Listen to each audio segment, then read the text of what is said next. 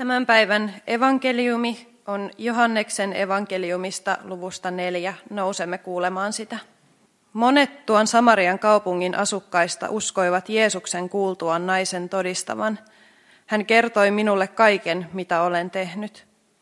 Kun samarialaiset tulivat Jeesuksen luo, he pyysivät häntä jäämään kaupunkiin, ja hän jäikin sinne kahdeksi päiväksi. Yhä useammat uskoivat Jeesukseen kuultuaan hänen itsensä puhuvan, ja he sanoivat naiselle, nyt emme enää usko vain sinun puheesi perusteella, me olemme nyt itse kuulleet häntä ja tiedämme, että hän todella on maailman pelastaja. Tämän päivän evankeliumiteksti jatkaa suoraan siitä, mihin viime pyhänä jäätiin. Jeesus on matkoillaan päätynyt Samarian kaupunkiin ja siellä saanut samarialaisen, usko, samarialaisen naisen uskomaan, vaikka juutalaisten ja samarialaisten välinen kanssakäyminen oli siihen aikaan käytännössä olematonta. Nainen palaa Jeesuksen kanssa käymänsä keskustelun jälkeen kaupunkiin ja ilmoittaa siellä asuville, että hän on kohdannut Messiaan. Osa heistä uskoo välittömästi kuultuaan naiselta Jeesuksen ihmetteoista, ja loput viimeistään silloin, kun Jeesus on kahden päivän ajan opettanut kaupungin ihmisiä. Tämän pyhän teema on Jeesus herättää uskon, ja se johdatteleekin meitä uskon peruskysymyksien luokse. Miten voimme ylläpitää omaa uskoamme ja saada muita uskomaan, kun Jeesus itse ei voi tulla kertomaan Jumalan pelastavasta suunnitelmasta? Saatamme ehkä kohdata tilanteita, joissa yritämme selittää uskoamme muille, mutta se tuntuu haastavalta. Kuulostanko minä nyt ihan typerykseltä, kun kerron evankeliumista ja Kristuksesta? Tämän päivän evankeliumitekstin äärellä minussa heräsi pieni kateuden tunne. Voi kumpa minäkin olisin voinut olla yksi heistä, joka kuuntelee itse Jumalan pojan puhetta.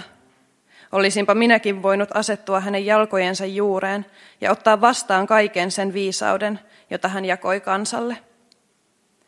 Kuitenkin syventyessäni tähän tunteeseen huomaan, että en ole yhtään sen huonommassa osassa – Sanhan minäkin, miltei kaksi tuhatta vuotta Jeesuksen kuoleman jälkeen syntynyt ihminen, edelleen vastaanottaa tämän viisauden juuri sellaisena kuin se on aikoinaan lausuttukin. Ne ihmiset, jotka ovat Jeesuksen aikana eläneet, ovat säilyttäneet ja pitäneet sydämessään kaiken sen, mitä heille on opetettu, jotta mekin saamme tulla osallisiksi siitä. Pyhä henki on toiminut heissä – jottei Jumalan pojan toiminta haihtuisi historian havinaan.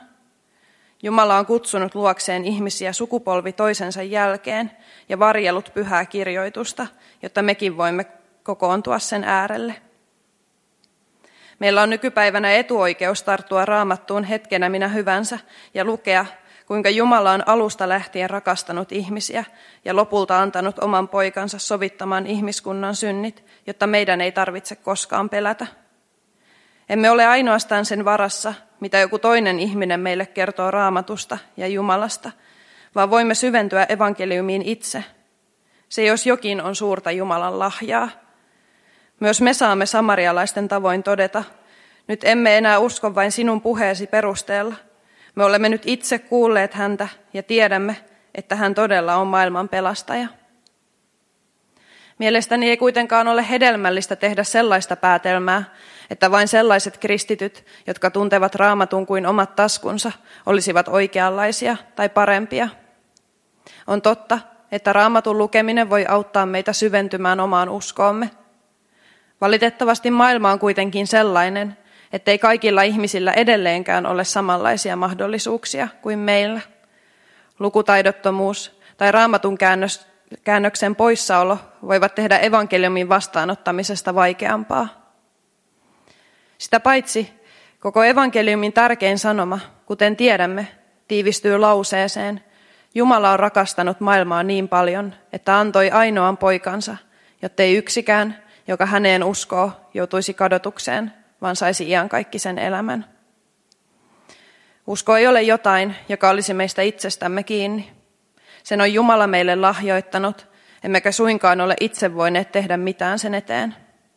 Vaikka ihminen osaisi koko raamatun ulkoa, ei se tarkoita, että hän sillä perusteella saisi uskon. Usko on pyhän hengen toimintaa meissä.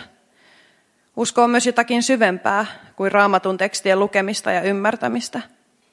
Eiväthän nämä raamatun sanat merkitse meille mitään ilman uskoamme. Tämän päivän teemaan liittyy myös hebrealaiskirjeessä kuultavat sanat. Usko on sen todellisuutta, mitä toivotaan, sen näkemistä, mitä ei nähdä. Usko on sen todellisuutta, mitä toivotaan, sen näkemistä, mitä ei nähdä. Pysähdyn tuon kappaleen kohdalla usein. Se myös palautuu mieleeni usein. Tässä kohdassa käytetty kreikankielinen sana hypostaasis, joka on käännetty kirkkoraamatussa todellisuutena, voi myös merkitä perustusta tai vahvistusta. Todellisuus, perustus ja vahvistus ovat kaikki sanoja, jotka helposti nousevatkin mieleen, kun ajattelee uskoa. Mielestäni tämä hebrealaiskirjan lause pukee sanoiksi erittäin hyvin sen, mitä en itse oikein osaa sanallistaa. Kun me uskomme, tulee Jumalan äärettömästä rakkaudesta todellista. Pelastuksesta tulee käsin kosketeltavaa, armosta tulee konkreettista. Uskossa me näemme toivon synkimmilläkin hetkillä. Me voimme nähdä toisessa ihmisessä Jumalan kuvan. Usko on ihmeellinen lahja. Joskus itsekin jään pohtimaan, miten voin olla niin varma siitä, että Jeesus on vapahtaja – mutta miten muutenkaan voisin nojautua niin vankasti tähän totuuteen kuin uskon kautta? Hebrealaiskirje jatkuu. Uskon avulla me ymmärrämme, että maailmat on luotu Jumalan sanalla. Näkyvä on syntynyt näkymättömästä. Ymmärrys on tässä yhteydessä hyvä sana. Maailmankaikkeus voi tuntua ihmisestä pelottavalta, liian suurelta ja liian kaoottiselta – Ihmisluontoon kuuluu totuuden etsiminen ja ymmärryksen tavoittelu. Tieteen saavutukset ovat esimerkkiä tästä. Silti voi jäädä tunne, että jotain puuttuu. Uskomme ei välttämättä vastaa kysymykseen miten, vaan miksi. Hieman samalla tavalla kuin luotamme toteamukseen yksi plus yksi on yhtä suuri kuin kaksi, luotamme siihen, että kolmiyhteinen Jumala pitää huolta meistä. Uskomme on elämämme hypostaasis, perusta. Jeesuksen viisaudet eivät ole meille enää vain mustetta paperilla, vaan usko ja pyhän hengen toiminta saa meissä, samaan, saa meissä aikaan samanlaisen luottamuksen kuin tämän päivän evankeliumitekstin samarialaisissa.